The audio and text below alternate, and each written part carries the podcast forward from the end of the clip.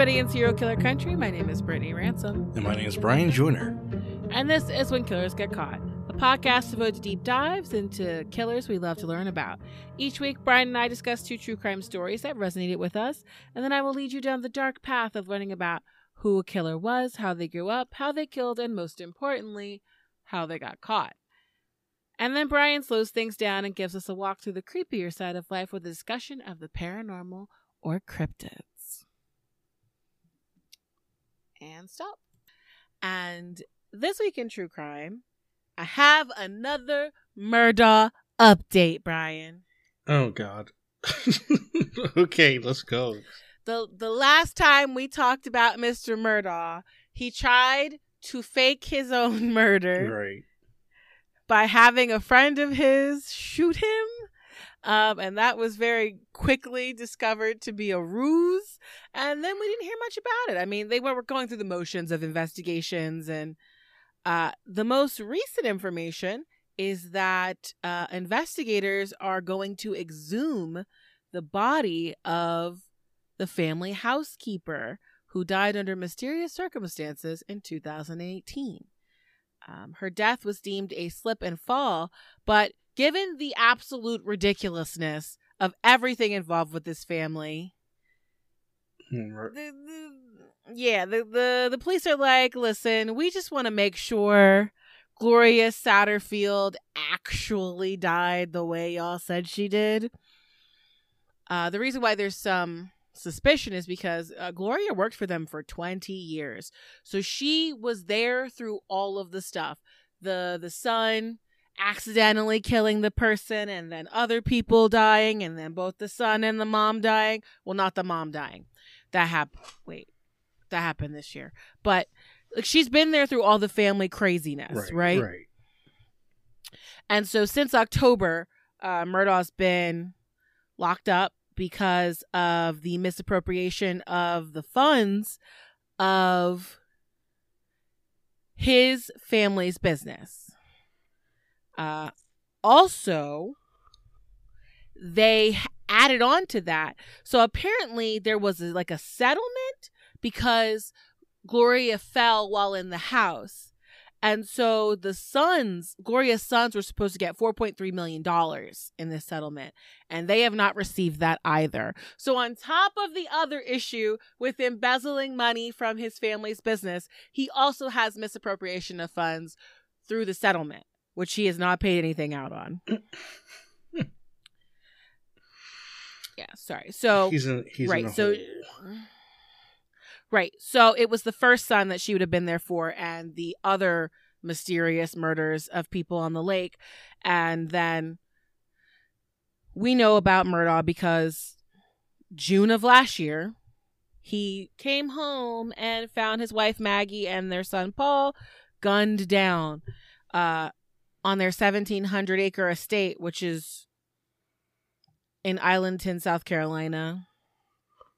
Mother and son were shot with two different guns found outside the home near the dog kennels. He is a person of interest in their murders. And honestly, at this point, I think they probably have to have him on like a suicide watch. He's, Yeah. Yeah. yeah. So he has one child left, and he was trying to give his son that $10 million life insurance policy that's on his head. Yes. That's why he, hired someone to kill him. Yep.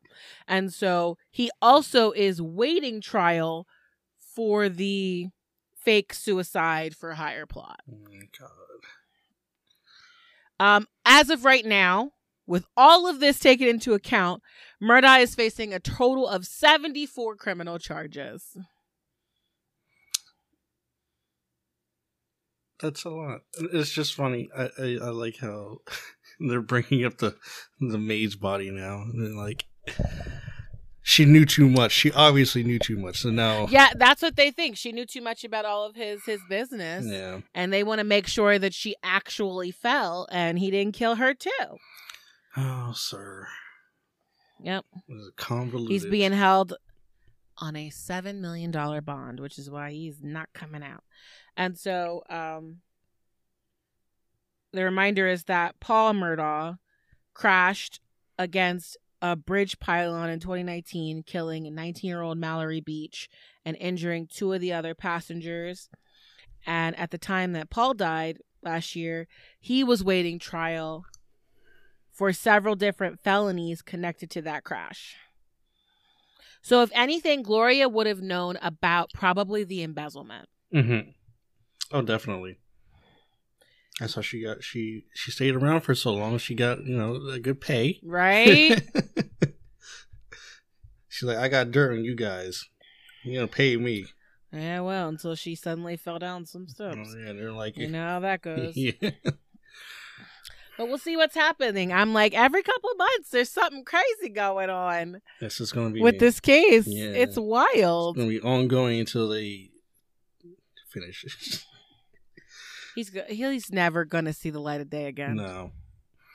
74 charges, and some of them are in different counties and things. And Oh, that's gonna take he forever.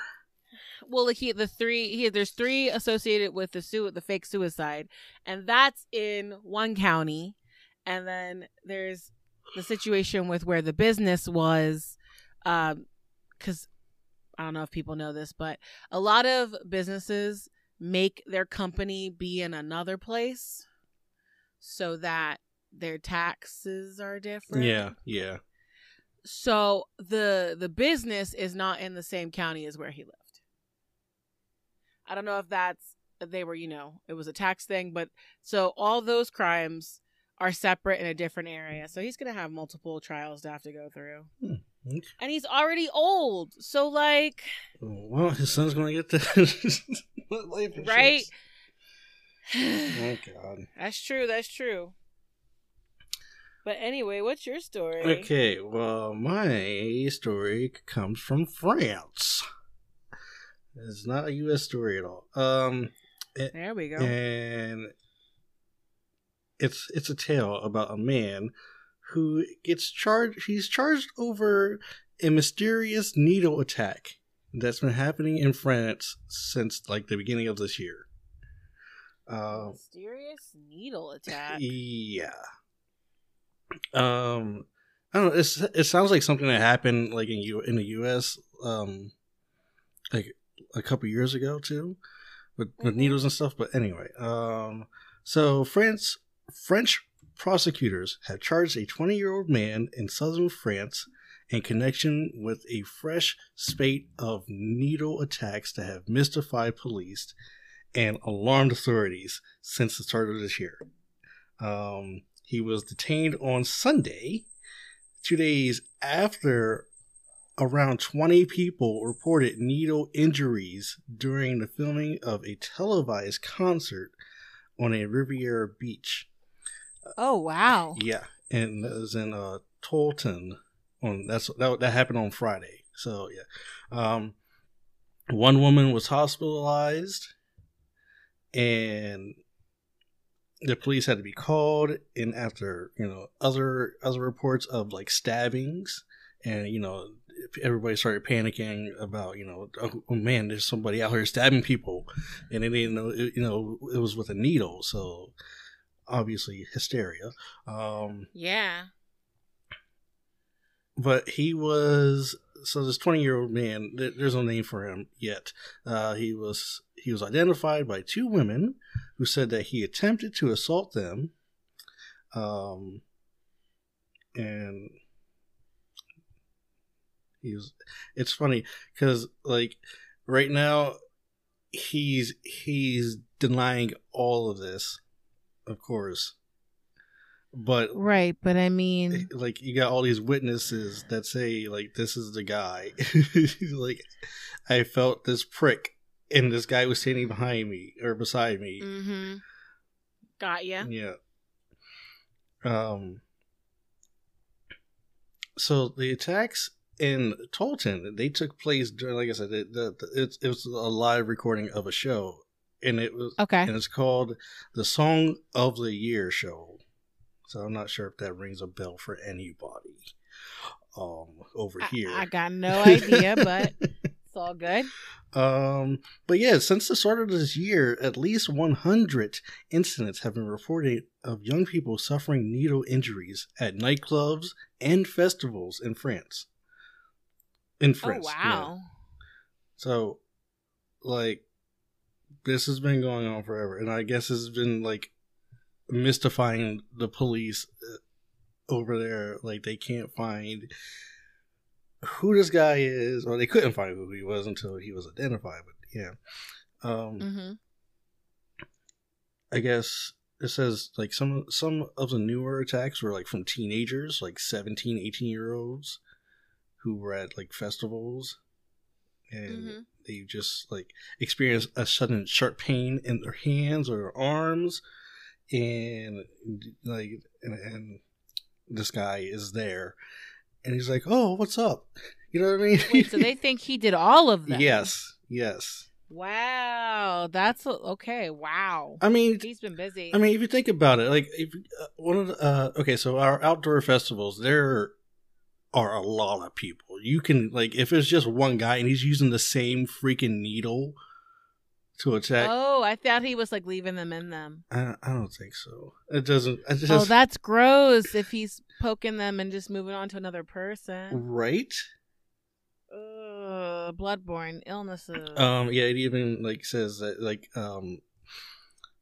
Most of the victims of this needle attack, they've been suffering from the same symptoms like nausea, dizziness, the sharp pain, and the, okay. So and then, and then later they they see there's a needle prick in their arm or you know their hand or wherever he pricked them at, but there's no needle. So I'm not sure if it's a syringe type of thing now or if it's just like a you know what I mean or just a- that was a COVID needle. Yeah. Poke, poke. Stay inside. oh my god, he's giving everybody the vaccine. We'll see. We'll see. yeah, um, a lot of the a lot of the victims have you know been told to you know get get treated for like or get te- tested for HIV, you know, any STDs and stuff like that, just in case because needles and many people maybe using the same needle on many people is definitely like scary and dangerous. So yeah, he was uh he was arrested on Sunday. Um and that's all I got for that. Well, I'm sure people are really happy about it. Oh yeah, definitely. I'm I'm sure like the police are are they're they're happy that they finally caught this guy. He's not stomping them anymore. Um, nobody's getting proked anymore. Everybody can go out to festivals or concerts or wherever the hell they want to go to and feel safe, as safe as they can in in the state of affairs right now. We are still in post COVID world. Yes.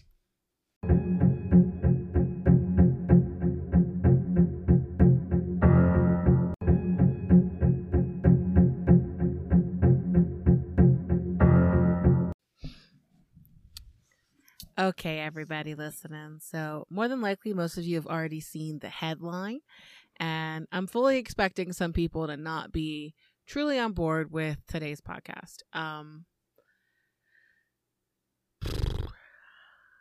I have been kind of struggling. Um, I have a whole list of people and books and resources that I want to do for the podcast, and I kept like for days. I kept sitting at my computer and I took my laptop to my bed and I was like, maybe if I'm more comfortable, it'd be easy for me to write. and then I came back over here and like nothing works for me. And then one night I called Brian and I was just like, I need to talk about something and I hope that you'll be okay with it. Um, probably anybody um, aware of the world who's watching the news uh, anywhere in the world is aware that America's in the middle of something really scary going on uh, in regards to mass shootings and mass murders.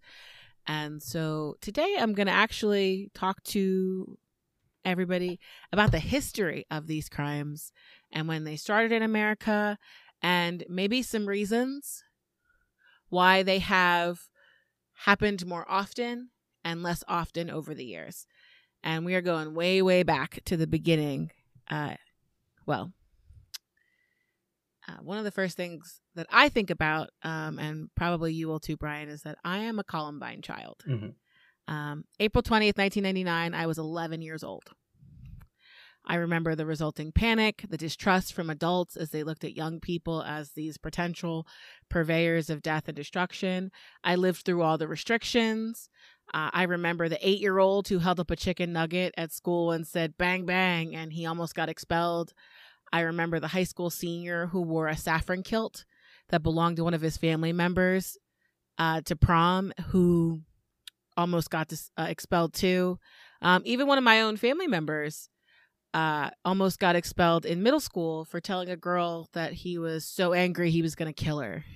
Oh God. Um, mass murder and mass shootings are, are have kind of been woven into my identity almost as much as being pan or being black or being a woman.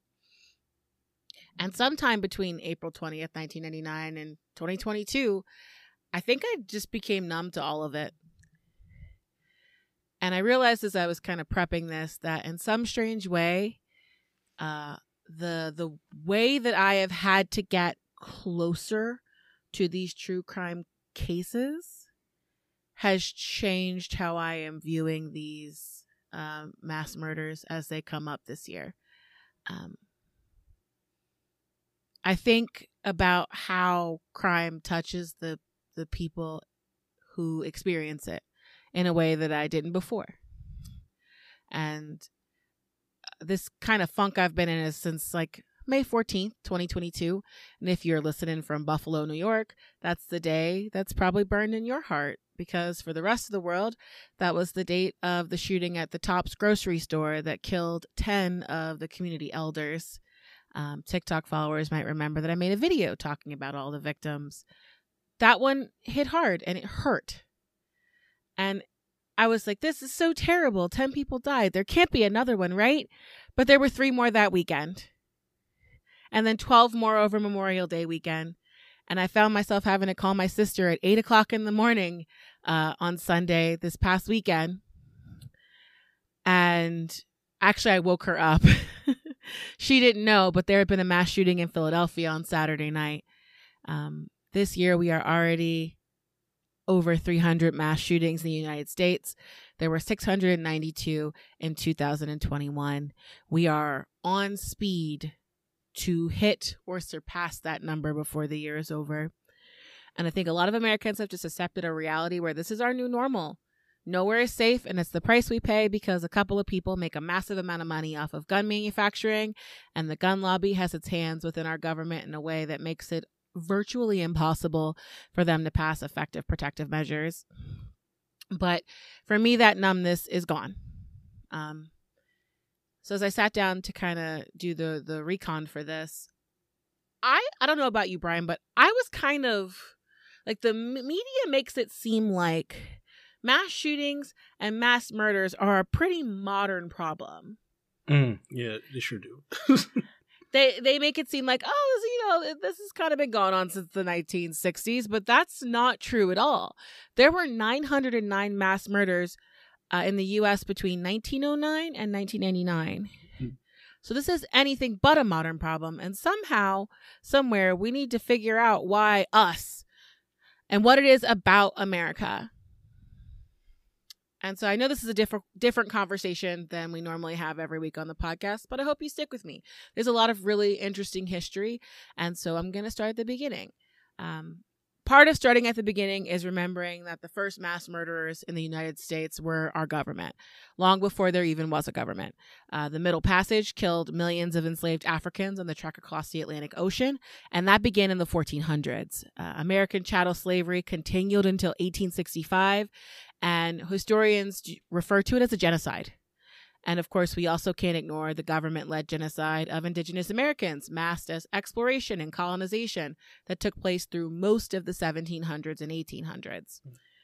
Uh, and uh, I'm sure a lot of Canadians are specifically aware of this because the Indian schools that we sort of shuffled indigenous kids into didn't close down until the 1960s.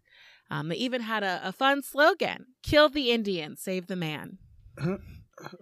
yep, yep.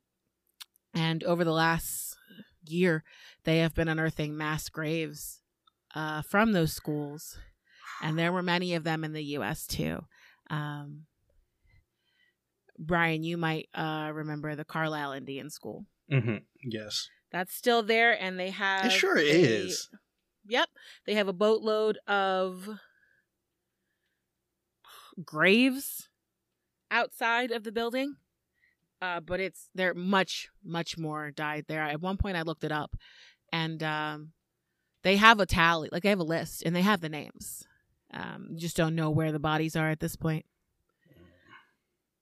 With the end of slavery in the United States, that gave way to Jim Crow racism and the rise of the Ku Klux Klan, who, make no mistake, were also mass murderers and are responsible for a tremendous amount of missing persons cases in the early 1900s. Um, which brings us into the early 1900s, uh, the end of the Gilded Age, which saw rise to corporations, monopolies. We entered what we called the Progressive Era. Um, a time of political scandal, racialized violence, and really the end of frontier America. There's a huge boom in industrial revolution, rise of immigration to the US, the beginning of unions due to unfair labor laws and exploitation of workers. By 1900, the US was about 15% uh, immigrant population. And this was supposed to be a new era of reform in response to the excess and corporate greed of the Gilded Age. I think anybody who is aware of America knows corporate greed did not stop uh, after the Gilded Age was over. Politicians tried to offer up changes to the system, initiatives, referendums, recalls. The food and drug industry saw major changes and creation of the FDA. There was reform in the railroad industry, uh, reform in banking, and all of that stopped when World War One started in 1914, and our entry into it in 1917. I mentioned the KKK because the crimes against Black Americans in the South were at an all time high. In fact, from 1900 to 1909, about 200,000 Black Americans fled the South, and they actually refer to it as the Great Black Migration. Hmm. And then another 300,000 moved north from 1910 to 1919. Um, that would be the time period that my mom believed that our family moved from Georgia up to Pennsylvania this uh, push came because of the lynchings. Uh, we believe that there the uh, there are many numbers, but around 2,500 lynchings happened between 1882 to 1930. Racial violence, however, followed people up north. Waves of race riots just plagued the black community from 1970 to 1923. And what was worse is that black people who were the victims of these riots, for the most part, this is when the media began the campaign of black on black crime. Mm. Like there's actual you can find the articles because they start talking about crazed negroes attacking people, crazed negroes attacking each other. So we can thank the New York Times for that. And to kind of offset the amount of racialized violence that black people were enduring, they began creating an offset in the media. So the beginning of World War One, the major discussion was should we involve ourselves? Does this happen to them over there? Right. Wall Street was kind of leading the charge as the primary financiers of munitions manufacturing. So of course they were like, "Yeah, no, totally go to war." Uh and of course, those who remember high school history know that the idea of over there disappeared uh, on May 7th, 1915, when a German submarine sank the Lusitania, killing 1,200 people, 128 of them who were American. Um, there still wasn't a whole lot of support, though, strangely enough. But what we do get in the early 1900s is a lot of homegrown terror, specifically starting around the conversation around World War One. So it wasn't mass shootings, but it was public bombings that were killing people. And so one of them was a July uh, on July 16th, 1916, there was a bomb deployed that killed 10 people and wounded 40. Uh, witnesses claim they saw two dark-skinned men that they thought were Mexican planning a suitcase, and the police ended up focusing on two men who were active in the labor movement. Thomas Mooney and Warren Billings. They were both members of the Socialist Party who were trying to get labor reform. So I think it's very interesting and it's very telling because this is it's almost like history just repeats itself constantly in the Amer- in America. Mhm. Uh, the two of them were not responsible for these crimes, but they absolutely went to prison for it.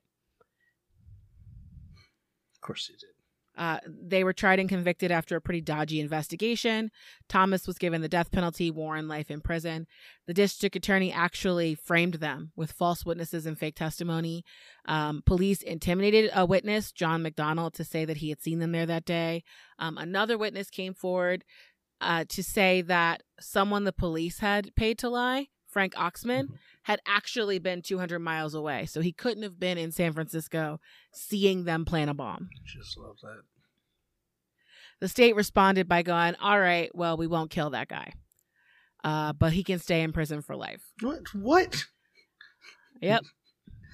Uh, in 1939, Governor Culbert Olson released them, and Thomas died three years later, and Warren became a watchmaker and received his official pardon in 1961. oh my God.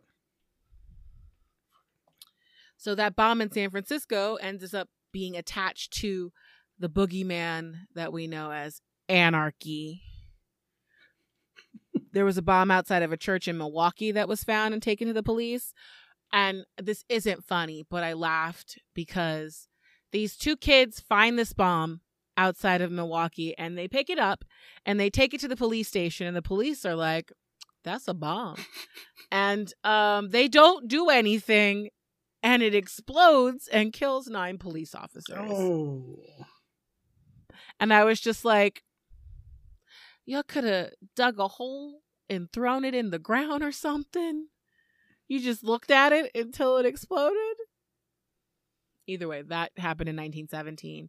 Uh, the Rockefellers, specifically John D. Rockefeller and J.P. Morgan, were sent hundreds of bombs Mm. in 1919. I yeah, I, I can see that. I can see that happening.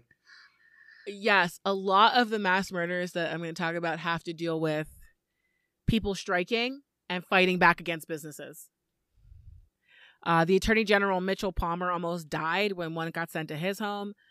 Uh, the, the labor strikes were super violent in the early 1900s, uh, which of course leads us into the Red Scare and how on November 7th, 1919, the U.S. just started rounding up suspected communists. Those were the Palmer raids.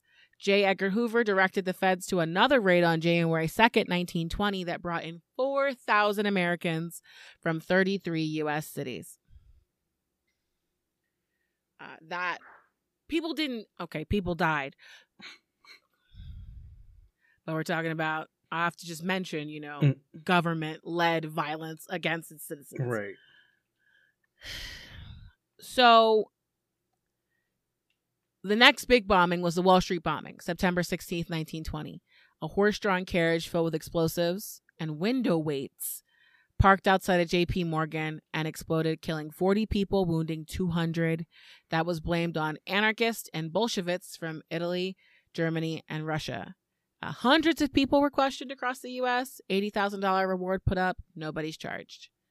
Um, it would seem that the main form of mass murder are bombs and riots at this point. Mhm. Um, there was there were lots of them. Like there's so many I can't really mention them all. Uh, there was the bombing of the L.A. Times in 1910, which killed 21 people, wounded 19. That was a labor dispute. Um, from 1906 to 1910, the National Erectors Association, the NEA, was bombed over 100 times. Um, and then some of these attacks were these these mass murders were perpetuated by the U.S. government. Um, the Ludlow massacre happened after 12,000 workers struck against the Colorado Fuel and Iron Company, which was owned by the Rockefellers. Uh, the Rockefellers responded by kicking them out of their company housing, since they're like, "You're not working anymore, so you're all evicted."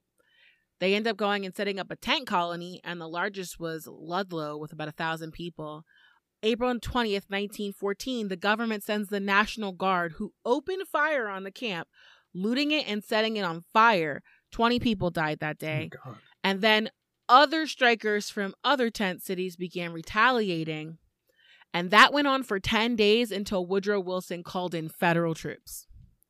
And I'm like, had you not involved yourself in this the first time, like, why is protecting the Rockefellers the most important thing to America? Because they make that stuff money. Uh, one of the most interesting details I discovered was that in instances of mass murder between 1900 and 1939, gun violence is still supreme, though 53%. 42% were other attacks like knives or bombs, and 5% were people setting buildings on fire. it has its own category as in, in killing like everybody in the house. Oh. Wow. These are all these are all mass murders. Um most interesting, even with the New York Times over reporting crimes committed by the crazed Negroes, as they called us, 91% of mass murders were uh, perpetuated by white people on the average age of 41, and 92% of them were white men. Oh, imagine that. Yeah, you know, it's almost like the same thing now. Only 6% of them were interracial and that one race attacked another. So now we have 1940 to 1960, 65 ish. We hit a small reprieve in mass murders. And so that is kind of tied to the start of World War II, right? Uh, Japanese bombed Pearl Harbor on December 7th, 1941. Uh, the war pretty much ended the depression and unemployment dropped down to 4% as pretty much everybody in America was like, let's get ready for war number two. Um, and afterward, the U.S. come out of World War II looking like heroes. Mm. Now you have all these soldiers coming home, all of them given monthly stipends, and the GI Bill at the time actually guaranteed housing. So all these guys come back ready to get married, start families. Also, I have to mention here that I'm talking about white soldiers because black soldiers did not get to receive their GI Bill benefits. Really? Um, which has a direct connection to white Americans being able to create generational wealth in the early 1940s. Uh, essentially, they were able to buy land and houses that they have passed down for generations, and these are homes that people still have today. Whereas the black soldiers came home from fighting for America and they got nothing. Mm-hmm. Um, I read a story from a, a man who was pretty excited. He was he he found a house he really liked. He went to the bank and he was like, "I want that one." And the banker was just like, "You can't move there." And yeah. Mm-hmm. Mm. But pretty much during this time post war, 1945 to 1960, marriage and birth rates skyrocket up 20 22%. Of course, we call the children made in that era. Are you asking? Because it's like yeah. Oh, is it the baby boomers? Baby boomers. and boomers have had a tremendous impact on American society, including crime. America saw a 58% increase in college enrollment as many veterans used their GI Bill. The suburbs expanded 47% during the 50s, and this caused an unprecedented amount of affluence. And we see a shift in crime because of this. As a comparison, in 1928, only 31% of Americans were considered middle class as we know it today. And by the end of the 50s, or even the middle of the 50s, that number was over 60%. Uh, the invention of television and its advancement was keeping more people at home, less likely to be out there getting in trouble when you're watching your television. Mm-hmm. A lot of Americans got more into religion after the war, a tremendous number of churches were built in the United States between 1940 and the 1950s. To put it simply, this was the most idyllic time period of American history, and that's kind of why boomers look back on this so fondly. The 1940s and 1950s have some of the lowest crime rates in US history. And interestingly enough, cities like Philadelphia or New York had virtually they had very low crime rates. But places that were really we were still getting a lot of mass murders, frontier America. You know, and there aren't a whole lot of really good numbers about those because, you know, if somebody goes into a town and kills everybody. Who's there to There's nobody. report? Yeah, that it happened. Nobody. So the Wild Wild West was still wild, uh, and they were struggling to tame those folks down who had lived their life out on the frontier, and things were starting to change. No, one of the things that I noticed in my research and several other crime researchers researchers who I looked in have pointed out is that mass murder rates parallel homicide almost perfectly. So when all crime went down post World War II, so did a lot of the mass murders. There obviously were still a couple. Mhm. Um, one of the first large ones happened in New Jersey in 1949. But ultimately, when a lot of us who are Gen X, Millennials, and Gen Z don't understand why our older parents or grandparents were so, like, look back at this time so fondly, they don't actually understand the world that we are living in now. And not like, oh, my grandma's a racist, as in, like, they didn't grow up in a world where there were school. They grew up in a world where there were drills because of the Red Scare, where kids had to hide under their seats in in in pretending if Russia bombed Oh us. right, yeah. My- the nuclear. Yeah. Right, right. The Red Scare. So my dad had that happen when he was a kid, but the the thing is, even though that was a little bit scary for the children, there were no bombs dropped during the Red Scare. No. Here we have kids like right now we have kids doing active shooter drills because there are school shootings fairly regularly. So like our grandparents don't understand that time period when you actually had to be fearful. Like our time period where we have to be fearful. Mhm. I mean, the idea of a school shooting was virtually non existent. And the majority of the mass shootings, mass murders during the 40s and 50s were all workplace shootings and bombings generally linked to disgruntled employees, many who were being mistreated for their racial identity, their sex, their assumed sexuality, or other oppressed groups in America.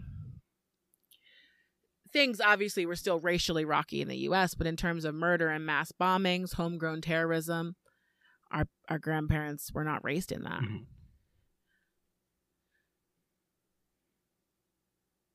And so when I mentioned the other statistics, which is that men are the general majority, like overwhelming majority of mass killers, um, the decline they, of course, think during the 40s and 50s is because men were able to care for themselves and their families. And so there was less violence. There was not less need to steal because this was a time period of plenty. Um, it just makes me kind of wonder that if we could get a handle on this situation with costs and inflation and and a lack of good jobs and wage stagnation, maybe we would start to see the number of mass shootings decline today. Um, because right now, like I said to to people from around the world, they, these are desperate times, and when people when there are more people in poverty and people are desperate that's when crime rises in the US so either way we have those 20 idyllic years but of course that can't last long in America. We can't just allow people to be happy. Um, and honestly part of the ending of these you know wonderful 40 you know 50s and 60s 40s and 50s is that uh, the majority of the people who were experiencing all these wonderful social developments were white people immigrants, black people, indigenous people were like, we we would like to have a good life too. Can we have a good life? No, no good life for you. Now, during the between 1940 and 1965, we're looking at uh, gun crimes, mass shootings, at about 63 percent. Um, 30% were bombs or knife attacks, and seven were fires. Seven percent were fires. Um, the majority of the people attacking people they know, which is pretty solid and consistent statistic. Mhm. Um, interracial crime actually drops to three percent, and that's probably because so many uh, white people moved out of the cities. Um, white offenders are still 94% of all mass murders at this time. Men are 54% of the aggressors, and the median age drops to 32. And I would love to know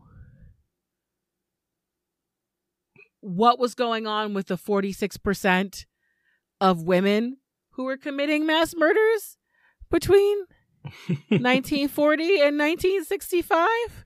I'm like, are these familicide situations? Are these poisonings? Are just killing your whole family and dipping out? I mean, we do have, you know, people like Nannie Doss during this time period, but the 50s draw to a close and we barrel into the 60s, and a lot of things are starting to change.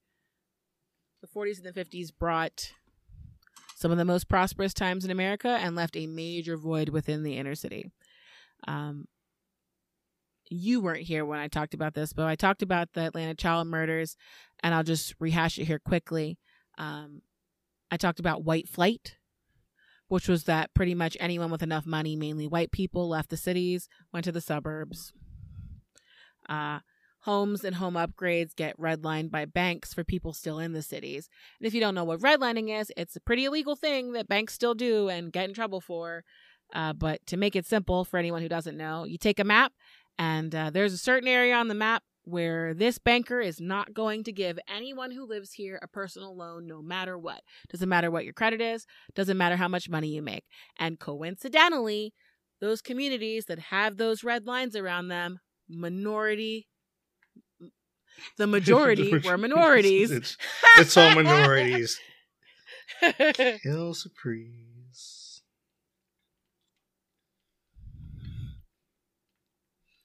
You know, and it doesn't matter, you know, even if you have a house uh, during that time period, because if you can't get a loan to make your home better, eventually it will begin to fall apart. Mhm. And that's the people who even have homes because the majority of the people aren't getting the loans to buy the home and get a mortgage in the first place. Effectively, during this time period, banks created what we refer to as the ghettos of America. And speaking of those people with without money, poverty is a major concern as we enter the 60s. The industrial age is over, manufacturing jobs are almost obsolete. Racism and Jim Crow have existed to this point so excessively that the civil rights movement has started in the mid 1950s. And we get some progress, like Brown versus Board of Education, trying to desegregate schools. But even now in America, our communities are very segregated. And the civil rights movement did win some very big cases like the 1964 Civil Rights Act, the 1965 Voting Rights Act. Now, I am under no illusion that the people who are living nice, comfy lives in the suburbs truly care that much about racism or poverty. Mm-hmm. But there was this concept during the Johnson administration called the Great Society. And that was this idea that they were going to address these two things and make America better racism and poverty. One might even say they wanted to make America great again. Oh, I love that slogan. yeah, no, everyone hates it. uh, this is also the time when uh, the left and right began just not working together at all because the left were like, we can fix things. And the right were like, why are you spending all this money? 1960s bring about a massive amount of social activism. And I mentioned in the Charles Manson podcast about the riots in 1965, 1966, and 1967. Mm. Another thing causing commotion is the U.S. escalation with the war in Vietnam, which caused riots on college campuses. Now, one of the things that they enjoyed in that 20 year stretch of quiet in the U.S. was that the drug trade had pretty much been squashed uh, when when the feds went after the mafia and other organized criminals, and they never fully disappeared. But I think they took those 20 years to kind of build back up again Oh. Build back because better. the night uh, well the 1960s see the use of illegal drugs in america in a major way and what's really interesting is that um, if you look at it historically back in the early 1900s 1909 we have the opium exclusion act which blamed chinese immigrants for the use of opium in america. And then after that there was the harrison act which criminalized cocaine usage. And then after that, there was the federal, uh, was called the Marijuana Tax Act of 1937, which blamed Mexican immigrants on using and growing marijuana as an alternative to prohibition. They actually created, it was the Federal Bureau of Narcotics that kind of brought them out. Hmm. And it's wild because, like, it's not like people were, weren't doing drugs in the 40s and 50s, but it wasn't as big. Right. And I, and I don't think we've seen anything culturally like the rise of drugs in the 60s. Um, it became very connected to youth and rebellion.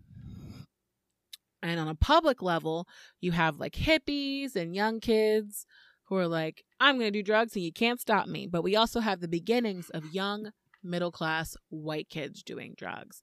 The same group that we are currently worried about in regards to heroin in the US. Mhm.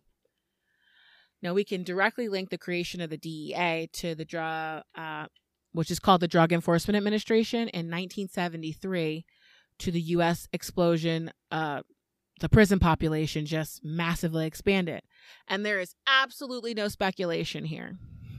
There are people from the Nixon administration who have come forth in recent decades and said that they specifically created the war on drugs to target certain groups in America. And I'm going to give you the full quote here from John Ehrlichman, who was the assistant to the president for domestic affairs under President Richard Nixon.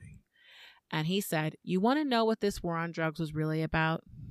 The Nixon campaign in 1968 and the Nixon White House after that had two enemies the anti war left and black people. Do you understand what I'm saying?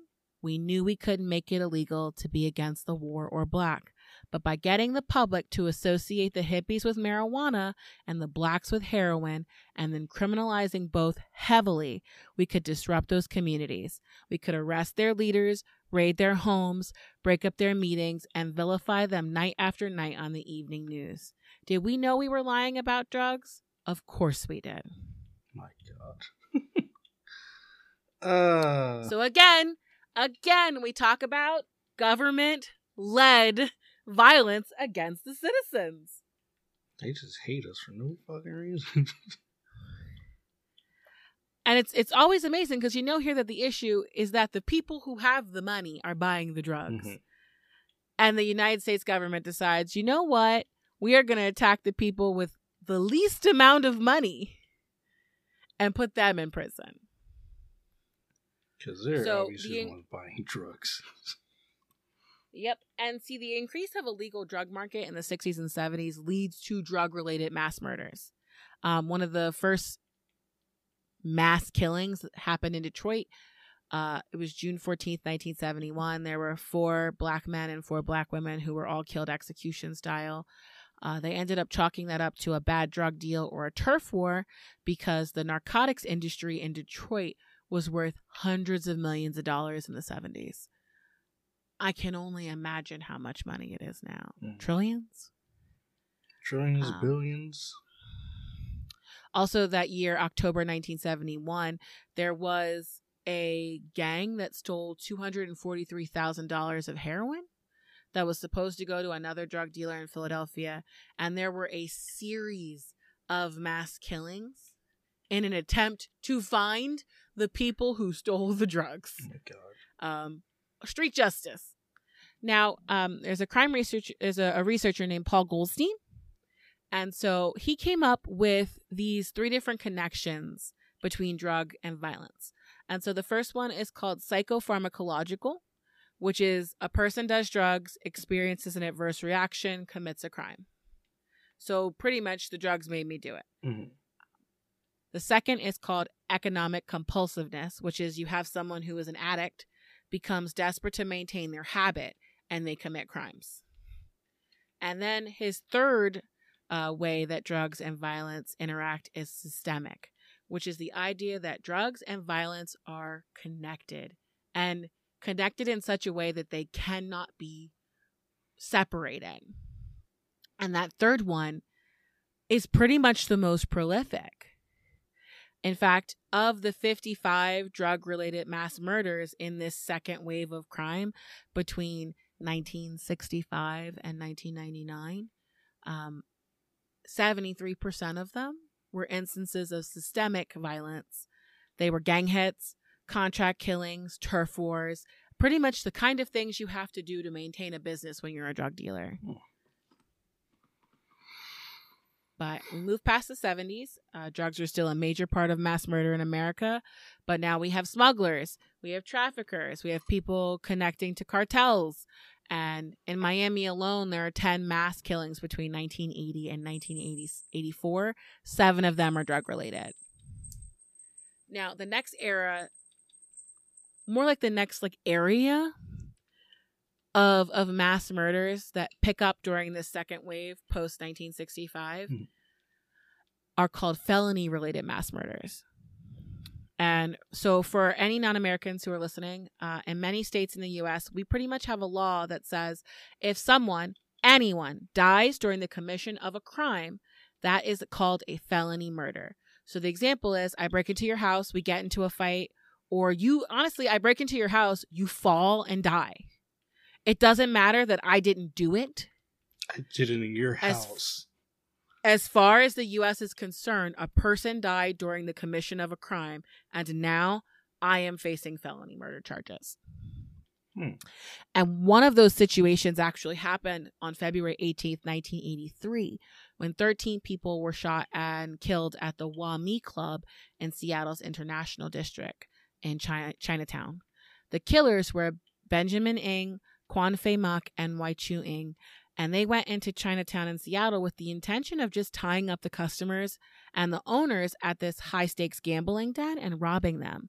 But uh, Kwan Fai Mak actually told the police later that he it changed because he realized that his conspirators were known around Chinatown and pretty much there couldn't be any survivors. They got found out because a 61 year old man named Wai Chin survived being shot in the head and neck and was able to name all three of them in the police. Hmm. Another thing we see rise during this second wave is mass public murder. We actually have the first killer tell the police that he did it to make a reputation for himself on November 12th, 1966. Now, that killer was 18 year old Robert Benjamin Smith, and he opened fire at the Rose-Mar College of Beauty in Mesa, Arizona. He told the police he was inspired by Richard Speck in Chicago and Charles Whitman in Austin, Texas, which both took place in 1966 as well. If you remember, Brian, we talked about Richard Speck uh, in a podcast. Right. Yeah. He's the man who killed the nurses in a dorm near the university. And Charles Whitman opened fire on the University of Texas at Austin. Um, this is kind of around the time that we begin seeing the copycat murders, or what they call the contagion effect. So, just with the first and second wave, we're looking at 909 mass killings, and roughly one in five of them show that the killer was influenced by a previous mass murderer. Uh, now, I don't know if you were, because you're like a year younger than me, but do you remember the 1991 postal mass murder? I'm gonna say no. There were two of them. Um, one was by Thomas McIlvane, and the other was Joseph Harris. But both of them referenced Patrick Sherrill, who had done it at the post office in Edmond, Oklahoma in 1986. In fact, McIlvane made a comment to the police that his intention was to make uh, Oklahoma, like Oklahoma, look like a, a kid's game. Like he was going to make his so bad oh damn. that people were going to look at the one in Oklahoma and be like, oh, that's child's play, Mm. which is the same thing that happened in Virginia Tech. The murderer, uh, Seung-Hui Cho, referenced Eric Harris and Dylan Klebold of Columbine. He referred to them as martyrs. I- And one of the most disturbing facts about Columbine that I discovered is that since then, over 300,000 students in America have experienced a school shooting. And it, I know that's a small percentage of the total number of children, but it's still a lot of children who have had to experience that trauma. Mhm. Now, we also talked about one of the earliest mass school attacks on this podcast, the Bath Massacre. Mm-hmm, mm-hmm. That was the man who tried to bomb the school he worked for because he got fired. Yes. Um, and do and actually one of the earliest school shootings happened in Pennsylvania. Really? Yep, and they were they were it was part of the Pontiac Rebellion. Uh, it was a massacre in 1764 where for oh, I'm gonna butcher their name. It's it's not Lenape, but it's like Lenape Lenape. Ooh, it was a local tribe attacked a school in Greencastle, Pennsylvania, as a um, retaliation to attack attacks on their tribe. Hmm. They pretty much went in and massacred a schoolhouse.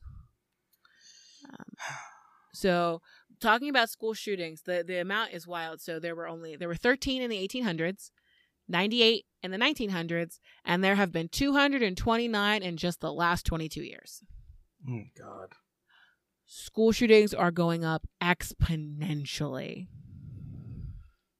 So if we look at the statistics again, by the end of this second wave, which ends around 1999, gun murders are at an all-time high, 70%. 17% are bombings or knife attacks, and 13% are fires. The median age of offenders is 30, 94% men, 62% white, and an interesting statistic begins to emerge during the second wave, which is that 25% of mass murderers commit suicide or force suicide by cop, um, which I think we see a little bit of today. Yeah, we see a lot of that actually. Yeah. So I define 1960 to, to 1999 as like our second wave. And so I kind of think we did go through another brief respite of mass murder declining in the US around 2000, 2001. And then I think it drops off immediately in 2007. This is just my opinion. This isn't based on anything other than my opinion because the research is still being compiled about the last 20 years. Mhm. Um, but we've, like, I tried to talk to you about as many of the contributing factors to these crimes as possible. But what I remember is that after 9 11, the US like turned and became this ultra patriotic place. And I remember that virtually every public place had more guards and more cops. There was this huge amount of movement to counter terrorism, a major crackdown on all movement across borders. I remember going to Canada and the Bahamas during this time. And when I came back to the States, there were no less than five different stop and checks. Um, they checked all bags all the time back then, which I'm sure cut down on drugs getting into the States until organizations and cartels could find a new method to get around the counterterrorism. Um, there's a criminologist from the University of Pittsburgh, Al Blumstein, who said, uh, We are entering an era of general goodwill and good feeling, which has the promise of contributing to a drop in crime rates. in crime rates. So, and it did. It did. So you and so you have from March 1991 to March 2001, we have the largest economic boom since the 60s, which is right before the crime went went to hell again. So the pro- like that prosperity lasted through the dot com bubble crash from 2000 to 2002, and then the recession destroyed it. okay. So I think once we went right back into the recession and more financial upheaval in America, Mhm.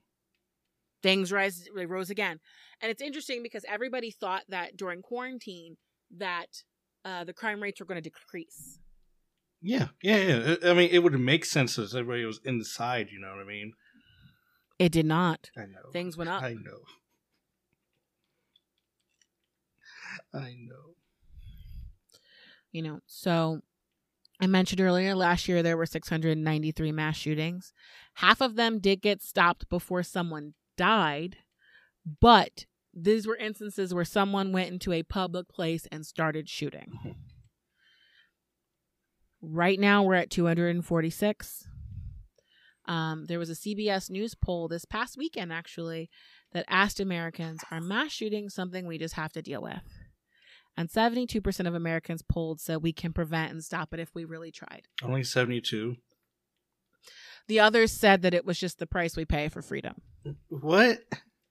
Yeah, not a fan of that, but honestly, I the 72 was pretty high for me. I was surprised. I thought there would be a lot more rah rah patriotism, So- my guns kind of people. But I um, should pay for fucking freedom, my ass. Oh, um, sorry. it's okay. A lot of people think that this is the time to stop this. This this feels different, and what I'm going to say next is controversial, and I understand that a lot of people are going to disagree with me. Um, but the moment that a potential mass shooter buys a gun, it is already too late in the process to begin restricting them. Mm. And I'm going to use a couple other countries as reference. Uh, Canada just banned all handgun sales, including imports. They have a cap on the amount of weapons in their country. People with any kind of military assault weapon are being required to turn them into the government and they'll be bought back. Um, and honestly, I'm going to give you the rundown because Japan's probably one of the places that has the highest restrictions, but it all seems to make sense when you listen to what you have to go through to get a gun in Japan. So first, in order to purchase it, like qualify for the purchase, you have to take a firearms course. It is a written exam, and there- it's only offered three times a year. Nope. Written You exam. up- You already lost me. Written exam. sorry. nope. I ain't ready as shit. You need an up to date doctor's note that says you are mentally well and have no history of drug abuse. But we're not done. Then you have to go to your local police station and they will interview you and ask you, why do you need a gun? Mhm. Then you have to apply for a permit for the kind of license you want and wait for that specific training. You can't just say, I want a gun. If you want a small weapons permit, then that's what you might get pistols. You want a hunting permit, that's what you're going to get. There is a thorough background check. They check your past gun possession, employment history, um, check to see you have never been involved in organized crime. They look into personal debt, your personal relationships, and I'm sure that social media is involved because people love to post reckless on the gram Of course. all that gets considered. After that, you still don't get a gun. You have to apply for a gunpowder permit, take a one day class and pass a firing test, obtain a certificate from a gun dealer that says what gun you want and it has to be very specific. Then you have to get a gun safe and an ammunition locker that meets the safety regulations of Japan. And then a local police officer comes to your home to make sure that your locker and safe are acceptable. You have to pass one final background check just in case you lied. And if you get through all of that, you can get a gun. Mm. You know, that's okay. And a lot of Americans are going to say this is ridiculous and it's overbearing. And, you know, Japan's a nanny state. But let's compare it to a driver's license. You need a doctor to verify you can are in good health and your eyesight's well, have to pass a written exam. And then uh, most of the time, you need six months of supervised education Mm-hmm, uh, while dr- learning to drive the death machine. Yep. And then you have to pass a practical exam. It is harder in Pennsylvania to get a driver's license than it is to get a gun permit. And the thing is, not all states are la- as lax as we are. In fact, our neighbor New Jersey does not allow Pennsylvania gun permits. They are not valid in New Jersey. So if you have your gun permit from Pennsylvania and a gun on you and you're in New Jersey, they're still going to arrest you. Mm, damn. So I'm guessing Mhm. there's their, their uh, gun uh, regulations are a little their stricter. requirements right and i think the lack of uniformity across states actually makes it easier for people to get them. So there are going to be people who will inevitably write me and say it's our right to have weapons to protect against the tyrannical government. And to that i say we already live under a tyrannical government and we always have. You've just never been the one experiencing the tyranny and so for a lot of people they have this this idea that the the US is going to do something Im- impossible. And then people are going to have to grab their guns and fight the government. But um I grew up learning about the horrors that were done to my indigenous ancestors. My grandmother and grandfather referred to 4th of July as the white man's independence. For the indigenous people of this country, it has just been an aggressive, horrific occupation of sacred land, and all we've known is tyranny. Hmm. Ask any black folks about the tyranny of the U.S. government. That lasted for over 500 years. Ask the Chinese, who were damn near tortured and died building the rail system. Ask Mexicans. Ask Taino people. Ask Hawaii what they know about tyranny. Uh, Uh, when it comes down to it, I am not interested in dying because a bunch of white men want to play cowboy. None of y'all are a well regulated militia, and it is time to put the needs of the many over the needs of the few. I'm just going to say it. We don't need guns. and we'd be better off without them. And I know it'll never happen, but that's where I feel. That's what I feel. Mm-hmm. And if you listen to all this, thank you so much. Like it was it was a big history dump. So if that's your thing, I'm sure you liked it. I mean, yeah. We, we we each get our own little history things, history episodes. You know, oh, but Oh god. it's just a look into what everybody's always talking about. Why is America so violent? Other people have violent video games. Other people have financial crises. Why is it that, you know, when Americans are going through stuff, it becomes you know what it is? It's uh it's that meme that is like I woke up today and decided to make it everyone else's problem. Mm. The question is, why do the people do that? Why do they wake up and go, you know what? I hate my life. And I get it. Rent in some places has gone up to three thousand dollars. Gas prices are ten bucks in California, Bro, I- what? which is wild because they're a coastal town, so they should be getting it first. But beside the that's beside the fact. I mean, there's other places where it's like seven. Mm-hmm. So I'm like looking at them, going, "Dang, our five dollars doesn't look too bad." um, wages have have been stagnant for decades. I Mhm. get it. I totally completely understand. And I also noticed that I did not bring up mental health this entire time because um I have mental health issues. And uh I have wanted to hurt myself, but I have never woke up and went, "You know what? I'm going to end myself today and also try and take out another 30 people with me." Mm.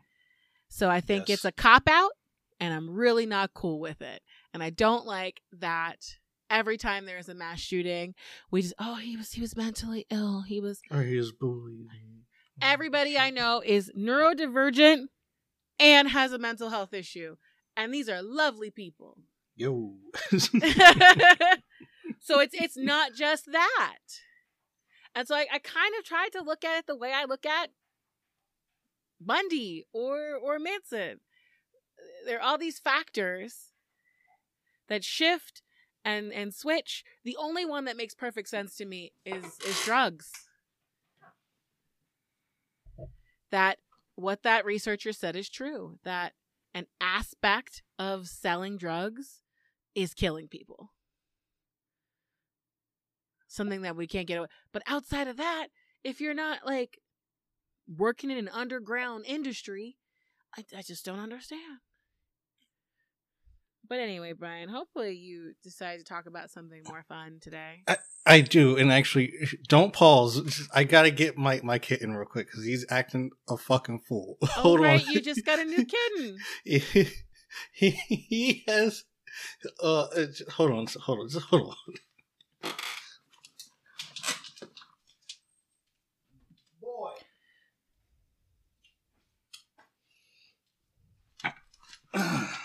yes. Sit with me. Don't go anywhere. sure having he's he's climbing on the dining room chairs on the back of the chairs like a freaking acrobat. I'm like. Yeah. When I started uh chasing the cats away from my very expensive leather chair that I bought for my back, mhm. uh, I moved the crappier fabric chair into another part of the room, and they're like, "So this chair is fair game." Mind you, I have a scratching post in my room. I have like three of them, and uh, I That- ain't trying to- they just ignore them and go, "This chair looks like a great place yes, to scrape myself across." You got three scratching posts, two cat trees, two little cat beds, but no, they want to jump and prance on every That's- other thing. That's what the jingling was earlier. There yes, was one point where you were talking and I just heard a little tinkle and I was like, "What is that noise?" yeah, it's it's my cat running around. I'm sorry. That's okay. Okay, I don't think right. anyone will care about a little kitten mew every once in a while. No, no, and he doesn't cry as much as he used to. But you know, it is what it is. Well, he's Um, only a couple weeks old, isn't he? Yeah, he's like, like four or five weeks, I think. I don't know. That's a Uh, baby. Yeah, he he's still a baby, baby.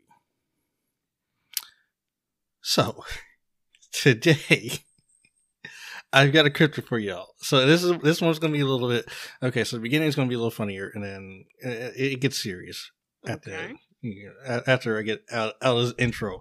Um, because how I found this cryptid is pretty funny. So I feel like there are a lot of cryptids that are out there that are like just like vampires, and it's very Mm. concerning. Um, like why do y'all have to be bloodsuckers? Right. I Uh, mean, so, that's pretty common in like nature, isn't it? um, I mean- bats. Not all of them though. Like only one breed of bats. Yeah. And I think I guess you got leeches and you got ticks and mosquitoes. Yeah, nature Okay. has some bloodsuckers. Yeah. Okay. So I got this one out of a lovely coloring book. Um and it's called Cryptid Love: The Guide to Dating the Cryptid of Your Dreams. I should have known.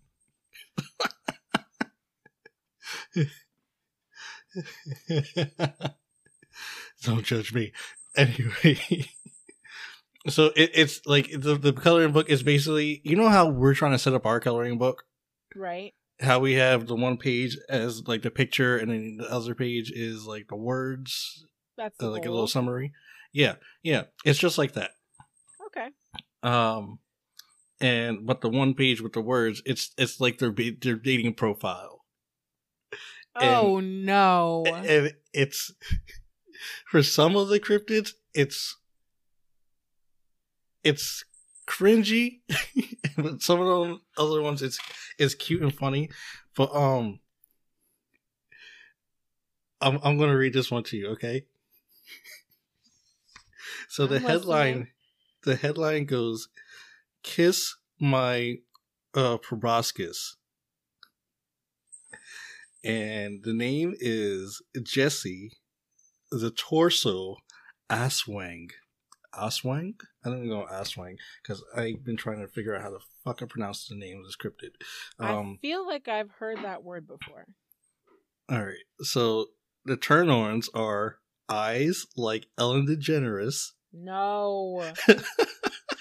turn offs are garlic knots. Um, because it's vampire, of course. Mhm. favorite movie Pet Sematary out is there's a reason um and the description down below is says looking for a girl with kind green eyes that promises to never look into mine a sweet a sweetheart that loves long relaxing walks backwards on the beach after a long night of stealing bodies oh, I don't like it. Uh, so that is the description in this coloring book for the ass wing.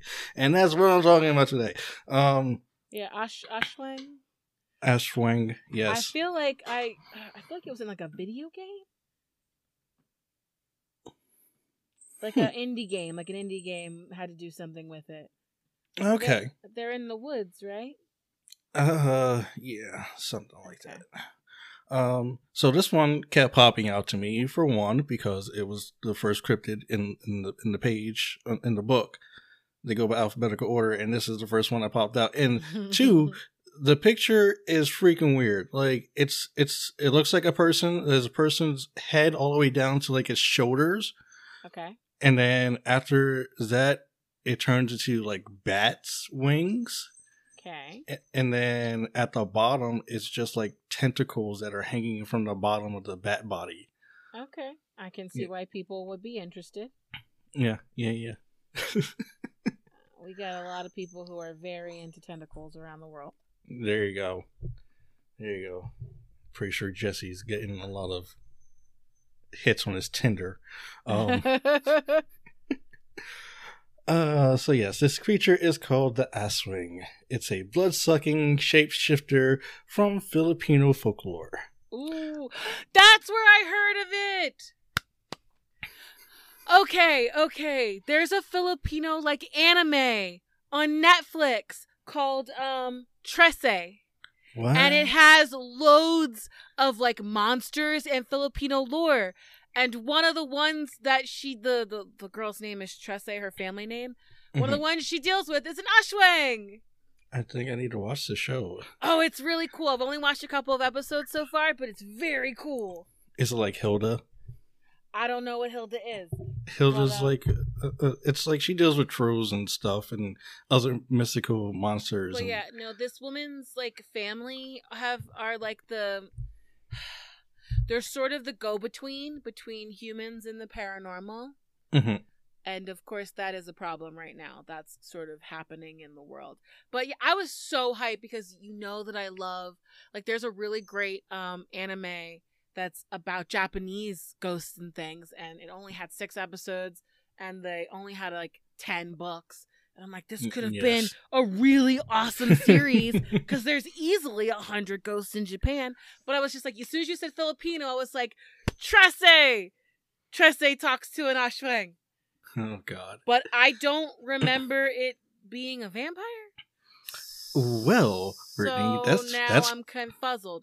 I just thought it was the purse, the thing, a buddy. That's that's uh there's a reason for that. It's because there is not there's also like not just one creature that goes by the name of an asswing. Um, there's there's several tr- types of shape-shifting creatures that go by this name, and really yeah, and one of them may be a vampire type, or one might be like a a dog, or a witch, or um a in ghoul. in Trese, they um they look like bat people. bat people Mhm. and they were they were eating people. So I guess they were vampiring it up, but I didn't think about that. My brain just went they are eating people. Oh, but I, they have like they have like pointy ears and sharp teeth. That's what I remember. Okay. okay. Uh, yes, um, they don't only suck blood, and then I'll get into that though. Okay. But I think it's interesting. I want now I want to see what the picture is in your book to see if it looks like the show. It the way you're saying it, it might it might look a little bit like the, how it is. I'll put it in, in the Discord then. I'll take I a picture, don't- put it in Discord. Yeah, I don't know how I didn't make that connection. Either way, we Um, could talk. I would love if you talked about Filipino cryptids and and and lore. There's some Look. incredible stuff. I'm trying to expand my horizons. Yes, yes, yes, yes. Uh, okay, so the Asswing is basically an evil entity that really just goes out of its way to hurt people for really no particular reason. Um, it's just think of like the wasp of the cryptid world, like a flying jackass. Oh no, they're the worst. Yeah. Um, during the day, it's just like any other normal person. It's it actually like is a person shapeshifts into a person, I believe, from whatever it, it it's been. Um, maybe it may look a little skinnier, a little paler, but you know I'll explain you know all that later. So, unlike Europeans, these Mhm. bad boys hang out in the daylight. yes, they are referred to as uh, daywalkers. If anybody has seen Blade. No, Wesley Snipes. Everybody's seen Blade. Okay, but the Daywalker, Wesley Snipes is a Daywalker. Okay. uh, uh, let's see. Spanish colonists noted that the Asswing was the most feared among the mythical creatures in the Philippines of the Philippines. Mhm. Um, even in the 16th century, the myth of the Asswing is well known throughout most of, of the Philippines. It's popular in various regions of Western um, Vis- Visayan, Visa- Visayan, um, which I'm not going to name because those regions, like I was already struggling with the with the last one, so I'm not going. I wasn't going into that. One. Tagalog is a whole different language. Yes. Um. Uh, So there are different names for Oswang. Um, Mhm. they're they're either called a tick tick or mm, I've heard Oh. that too. A walk walk or a sock sock. You know why I've heard tick tick? Because I occasionally get caught in um the the the downward spiral that is YouTube ghost videos filmed by people in other countries. Mm, And I, uh, lovely. I've seen some from the Philippines and they talk about that. I just like I said, I just didn't know it was the same creature. yeah, it's underneath. It's underneath the umbrella term of Oswang, I guess. Okay. Um, That's cool. and Because and one I saw recently, it was like a goblin looking thing, and it crawled Yes. almost like a, but like it crawled like a like a Gollum, like the thing from Lord of the Rings. mm, okay, yes. Um, and in the little video, the guy was like, "It's right next to you," and the person was like, "You're joking. I'm trying to play my song." um, and he, the the person with the camera, was very upset. And even if it wasn't real, it was a real good video. oh, interesting. Yeah, that's what I do at like 3 a.m. in the morning. I can't. I mean, that's what I do when I'm can't find nothing to watch on YouTube, and I stumble on ooh real ghost videos, and, Yeah. and just go down this rabbit hole. Top five blah blah blahs. real ghost comp in schools and locker. You see lockers flying around. I'm like, no. okay, that one though, that's the real one. yeah, those are creepy. I I love them, but I hate them at the same time. Uh, okay. so the the reason why these things are named like these the tick tick the walk walk is because they're apparently it's the it's the sounds that it makes when it's Mm, hunting down its prey. creepy. Yep.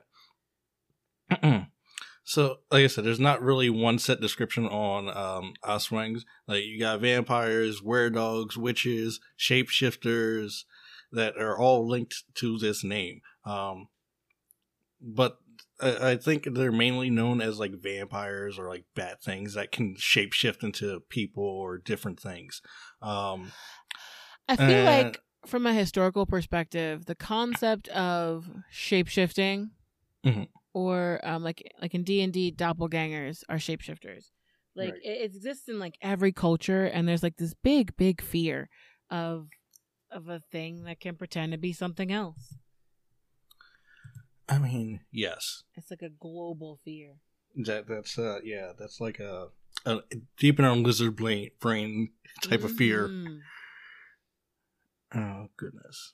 And yeah, like I mentioned, uh, these things they can walk around during the day, um, but you can tell who's an asswing in your town or your your village or whatever just by looking in their eyes, um, because they normally appear like bloodshot during the day, and that's because they're up all night hunting down prey, or they're searching for houses that have had wakes uh, so they can steal the bodies of the dead. Ah. Yeah. So not only do they feast on the living, they feast on the dead, and they. Well, They you drink- know, I'm not super bothered by you eating an already dead person. Okay, yeah, that's true. That's true. Um, You know, it's like, what am I gonna do? I'm dead. Eat me. Whatever. I don't care. that's true. I, I think. I, I think they do, they feast on the blood of the living and their organs as well, like their the livers and stuff like that. yeah. See, now I can't abide by that. I need my liver, fam. hmm And then they just eat the organs of the dead because the blood's already blah. Gross. Yep. And a funny fact, actually. So remember when I was talking about how I think it was phase. We were talking when I did the, when we did a Fae episode. Um, Mhm. how they're like ch- how the changelings uh replace like the person or something um like the baby.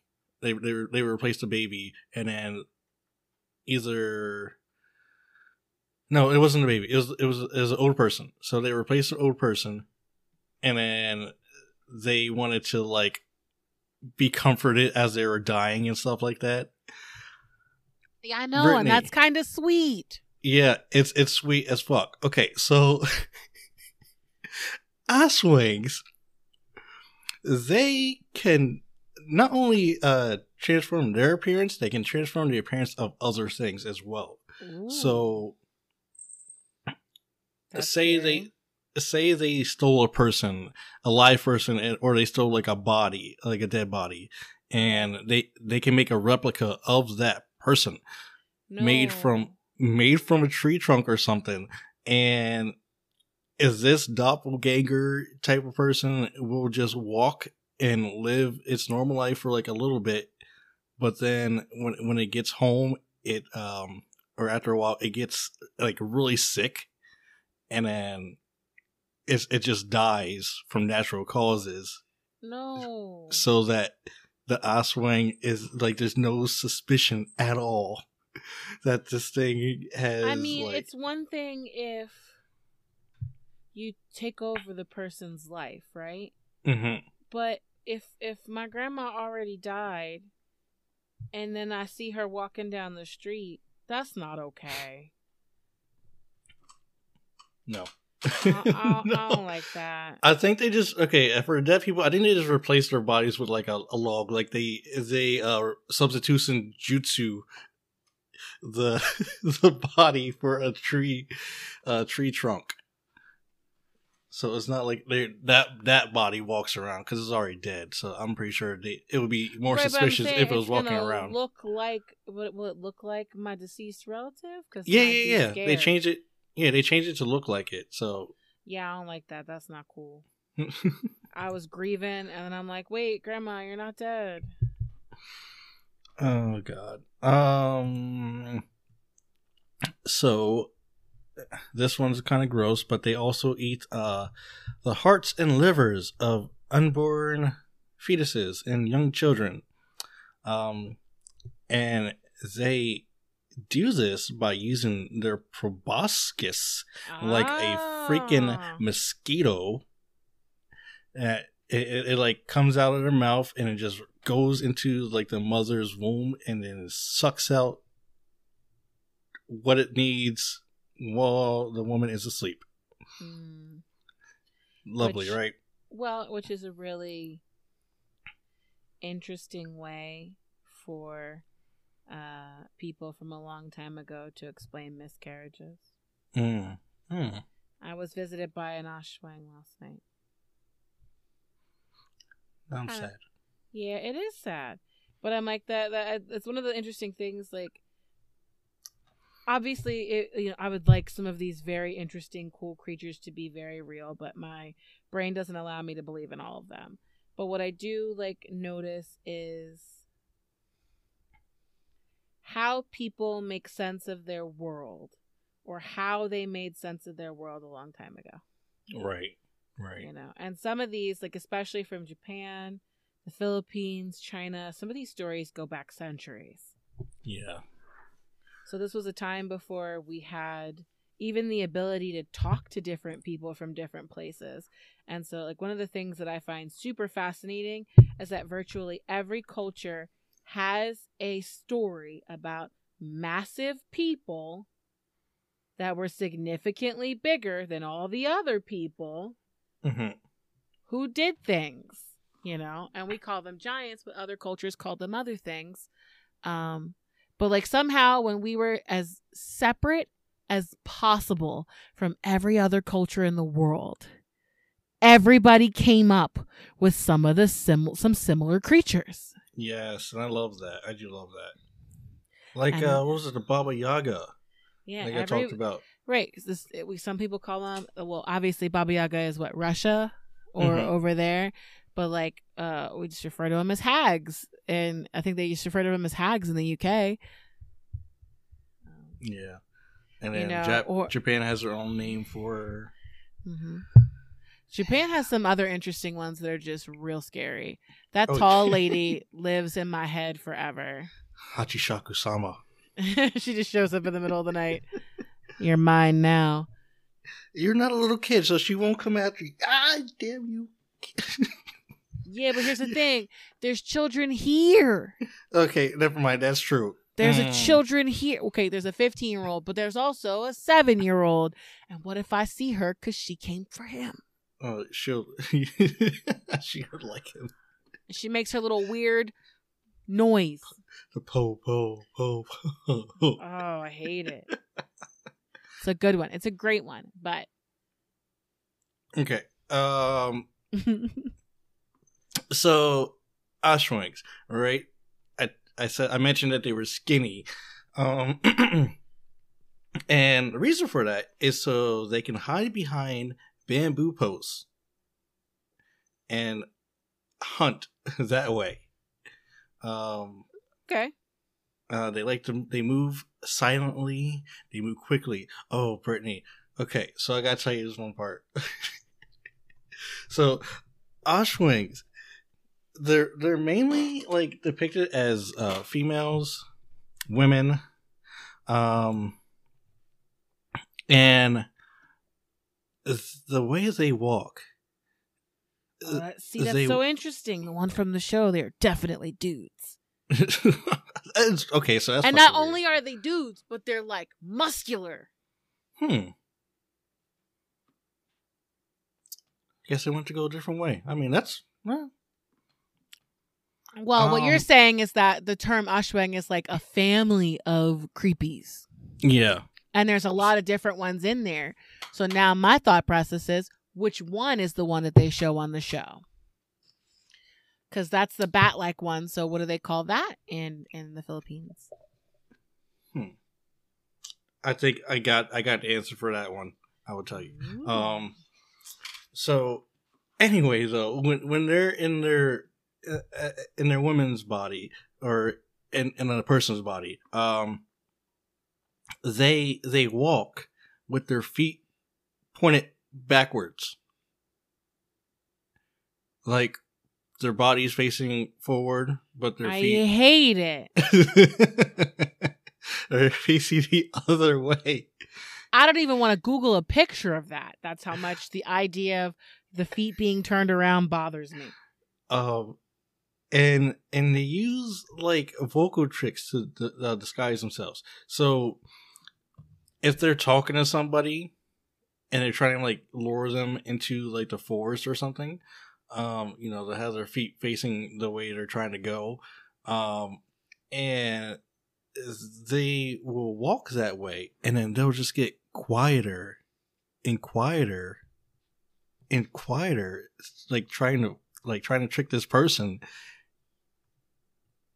to either follow them or like to, to trick them into like a false sense of security like okay this person's going away. They are really weird. I hope i don't see them again. And surprise surprise they come back and they get you um now that's fucking creepy. I i can't I don't want to imagine seeing person like that, like in the woods, like in the woods around here.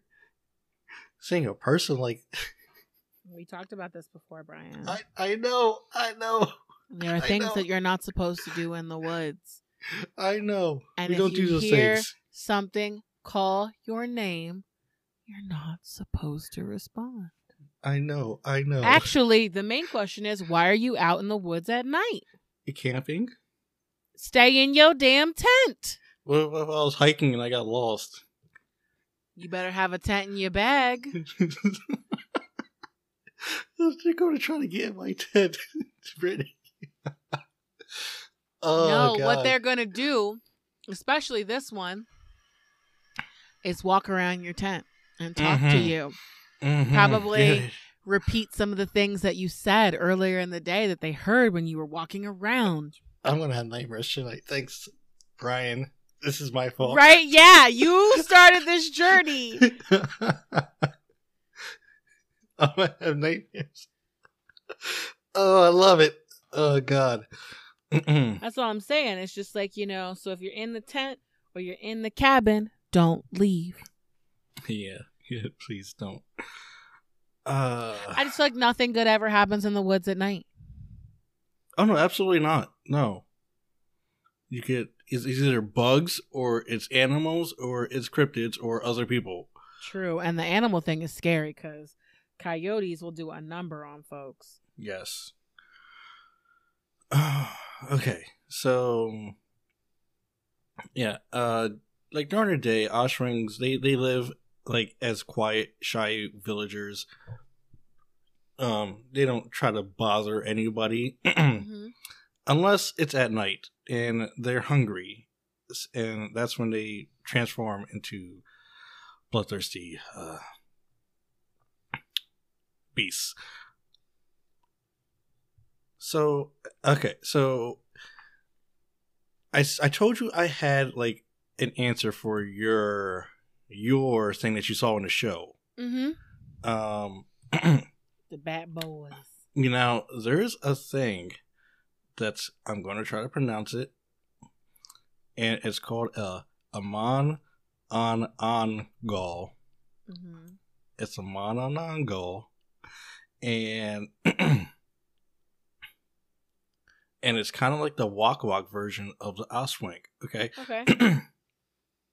and the reason why it's the same, it's like the same, is because when this thing transforms in the middle of the night, it leaves half of its body. So the only part that's left is like its torso. Um, and they drag, they usually just dragged it around. Um, and this is like they're mainly described as as women who you know the normal by day, but you know at night they uh they detach their torso from their from their from the rest of their body and they sprout bat wings and they go to eat unborn fetuses. All right Oh. then. Yeah, uh, it's it's uh it's it's um the God the the name of the Mana Manananggal is uh it means uh the remover in Tagalog. Oh. Yeah. That's kind of cool. I mean, Uh, the name is very distinctive. It's it's right on target. Yeah. Uh the Tiktiks, they're like giant humanoid crows who belong to witches. Um there's also a thing called a boo boo. hmm Um and this is just an Oswing with bloodshot eyes that makes the sound of a of a laying hen at night. If that Okay. makes any yeah, yeah, yeah, that's what I said. yep, that's that's what I said. Ooh, I mean, I mean, chickens are nice. um oh, speaking of chickens, Brittany, Yes. did you know? No, you probably didn't know. But a human can choose to turn into an oswing by tying a fertilized chicken egg to their stomach, like tying, like wrapping their stomach, like the chicken egg chooser, like to, you know, to their stomach, binding it around their stomach, um, and then once the chick like passes into their flesh, they must bury the shell in a bamboo tube with coconut oil and chicken dung. Then, and then only after that, then they will possess the powers of an Oswing. So, like, the chicken has to like bury itself, like dig into your stomach. Okay. Yeah. it just uh, just doesn't seem like a good time. You know, if you want to be a vampire, you just gotta be like, "Hey, bite me." Give me some of your vampire blood. We're done. Uh, yeah, and that's it. But no, no, this one's uh, a little more complicated. Um, okay, but there's an easier way, and that's if an Oswing marries a human, then that human will turn into an Ashwing on their wedding day. Um. All right. Uh huh. Uh huh. Seems simple. Yeah. They don't have babies though, so you don't have to worry about that. Um. Oh, so there's no babies. You just gotta go. If you want to have a baby, you just gotta. I turn somebody else. I I guess yes, that's how they reproduce by just churning somebody. Um. Speaking of this marriage, these couples, these Ashwin couples, they they like to hunt alone because they don't like sharing the food. And when I read that, I was like, mood. I'm like, yes, yes. I don't like sharing my food. And it says suspicious, like separate, like the, them hunting alone. It it helps them like avoid suspicion and getting detected as well. So I was like, mm, yeah, I, I mean, as far as long as like as far as the food goes, that's definitely me because I will not willingly share my food unless you know I'm like feeling generous that day. Um, Yeah, I can't remember uh, you sharing food with me, but also that's because I, I mean, I have my own food. yeah, So exactly. I'm like- There was never a time period where I was like, "Yo, give me that," and you were like, "Ugh." So it never like came up. I'm like, in my brain, I'm thinking like, in the whole time I've known you, this situation has never arisen. no, I didn't know And that it, was like- one of your weird uh it things you don't like. It is one of my weird things I don't like. Like I'm sitting here eating, enjoying my food, and you're looking at me like, "Ooh, that looks good. Can I try that?" And like, mm, "I guess so." Like this is mine, but whatever. You got your own food over there. You should have got So the the question thing. is, how often does that happen in your life? Uh, I knew it. I'm not gonna say. Don't get Uh, yourself in trouble. Yeah, no, no, not today. Oh God, goodness gracious. Um, but I guess there's a way to to get rid of these things. Um, and you can use garlic, salt, holy water, crucifixes, rose like rosaries. You can use prayer, I guess, or you can just cut their heads off, which is, I guess, the easier way. Um,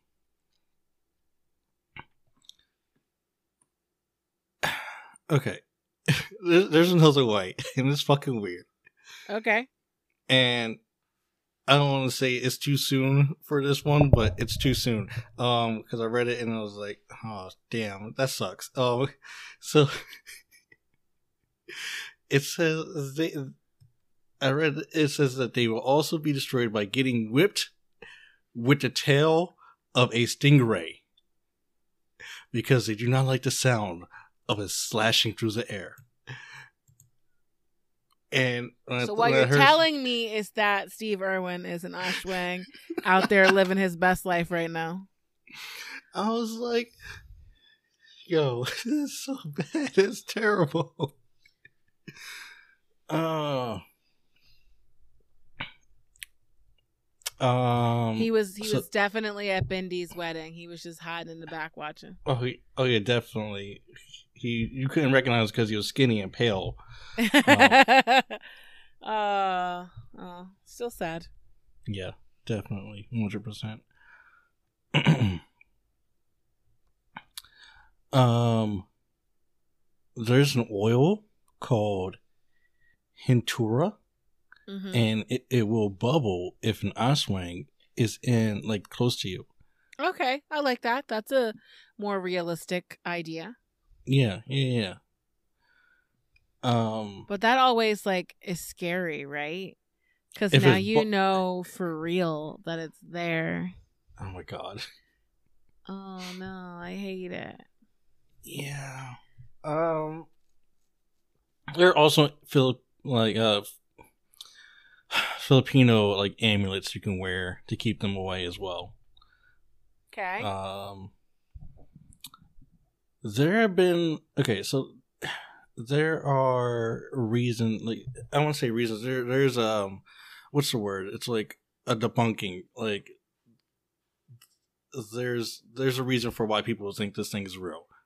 Um and it's mainly because they blame this on bats or Tasmanian devils or Kagwang.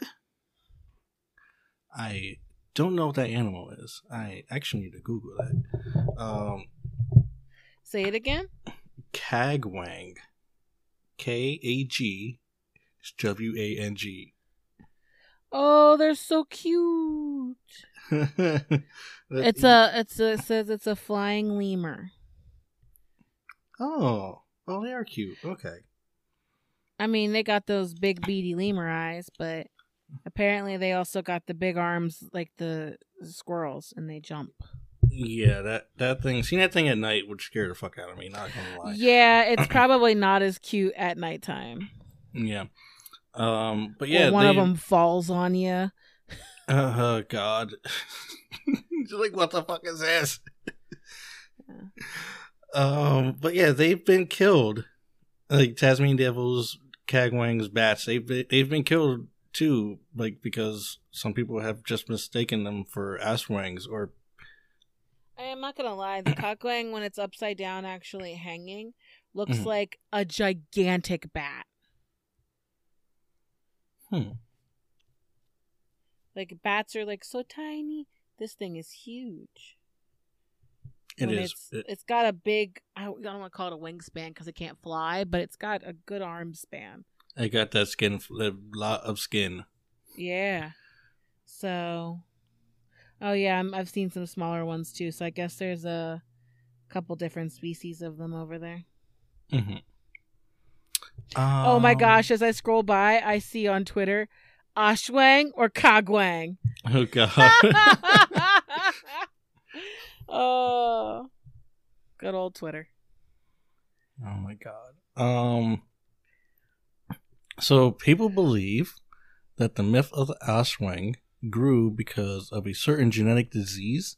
Mm. Um, like, was it dystonia Parkinsonism? So, okay. um, I guess if you look up pictures of this, um, of an ash of if you look up pictures of an ash wang transforming, it kind of looks similar to a patient of this disease with the symptoms of yeah. So uh, it's like it's it's like that's like a you know a conspiracy or not a conspiracy. It's a theory.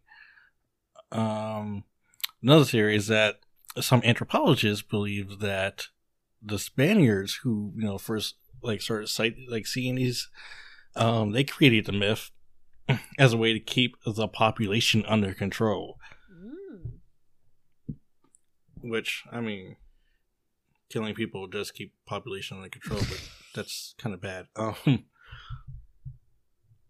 but yeah, they told stories about the creatures living on the outskirts of the forest to discourage Filipinos from leaving their towns so they could keep their power. Interesting. I mean, Spanish, Spanish, uh, yeah, back in the day, that that sounds about right. Um, Unfortunately. Yeah, unfortunately, Brittany, there's a festival for the Ashwank. it's like the last. This is probably gonna be the last thing I tell you. um, and let me just read this. It, it says on October 29th to the 30th, uh, 2004, Capiz inaugurated the Aswang Festival, organized by a, a non-governmental group, uh, Dugo Capizanon uh, Incorporated. It was a Halloween like fiesta as a prelude to All Souls Day and All Saints Day festivals. It was, however, condemned by the Catholic hierarchy and some local officials as an act of adoring the devil. Of course. Man, Um, everything fun is of the devil. Of course, everything fun is the devil. Uh, when former Cap, when former Capiz uh governor, oh God, you, you're these names. Um, All Whatever, I'm saying he- is we need more cryptid um parties in America. we do, we do. I mean, I know Uh, we got Mothman Week, but like we can do better. Yeah, apparently it this this um festival actually stopped in 2007 because of the the mayor. He kind of like stopped the the Yeah, festivals. but eventually he's not going to be mayor anymore. This is true. So I'm pretty sure. I don't. know I'm not sure if it's uh still going. I can actually look that up too. But as of right now, but yeah, Moth. Look, Mothman Festival, Mothman Parade in West Virginia. You know, I was talking to uh, my brothers about this uh yesterday, and they're like, "Why would any like?" Because we are talking about you know work and shit, right? Mhm. And they're like, "Yeah, I hate driving through West Virginia." And I was like, "Why?" and it was like, "Just because we goes there all the time." I was like, "Okay, and." That's was like- right. Tell me the truth. Let's go. and and I'm like, I would fucking love driving through West Virginia all the time. They're like, why? And I was like, because Mothman, man. What are you talking about? That's And- right. Oh god, they were just they they did not understand the Mothman. But um okay, so I'm looking I'm looking this up right now. The, the Aswang Festival. It's a cultural celebration in Roxas City, Capiz.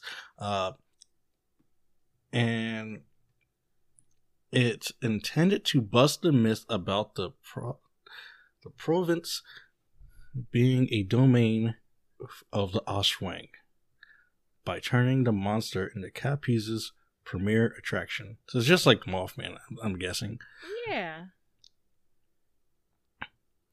Um, but yeah, I don't think it's still going on. It's just like the last anything that about this festival just stops in 2007. That's what I'm reading on Wiki, but you know, who knows? It's probably. Nope, actually, nope, never mind. I see something for 2019. 2019. Got it. Yeah, it's okay. So I'm going to say it's still going on. So today, Nice. And they are still celebrating this this Don't let the Catholic Church control you. Don't let them tell you what's cool and what's not. They are uncool, definitely. Um, but yeah, I'm gonna send you this picture of this thing real quick in the Discord, and you check it out. You tell me if this looks like the thing from your show, because Mm. it might. And boom, send. Boom, roast it. Boom, post it. Oh no. It doesn't have a half a body. It does. It has that the torso and it has the wings. It's only got a half. That's not no. No, but some not- of the other ones in the show did have wings. It's just no, no, no, no, no. Mm. It was a whole people, and also it had pointy ears. Oh, it was a whole person. Oh, okay. Yeah, yeah, yeah. Mm. See, no. Not, Well, we talked about how that could be different ones, but that's all good. Yeah, yeah, Well, that's definitely interesting. yeah. That's what I got today for you guys. Creepy vampire, shape shifting werewolf type monster thing Well, from the Philippines. thanks so much for listening. Yes. Have a good night. Goodbye. Good weekend. Good night. Yes, Bye-bye. good weekend. Bye.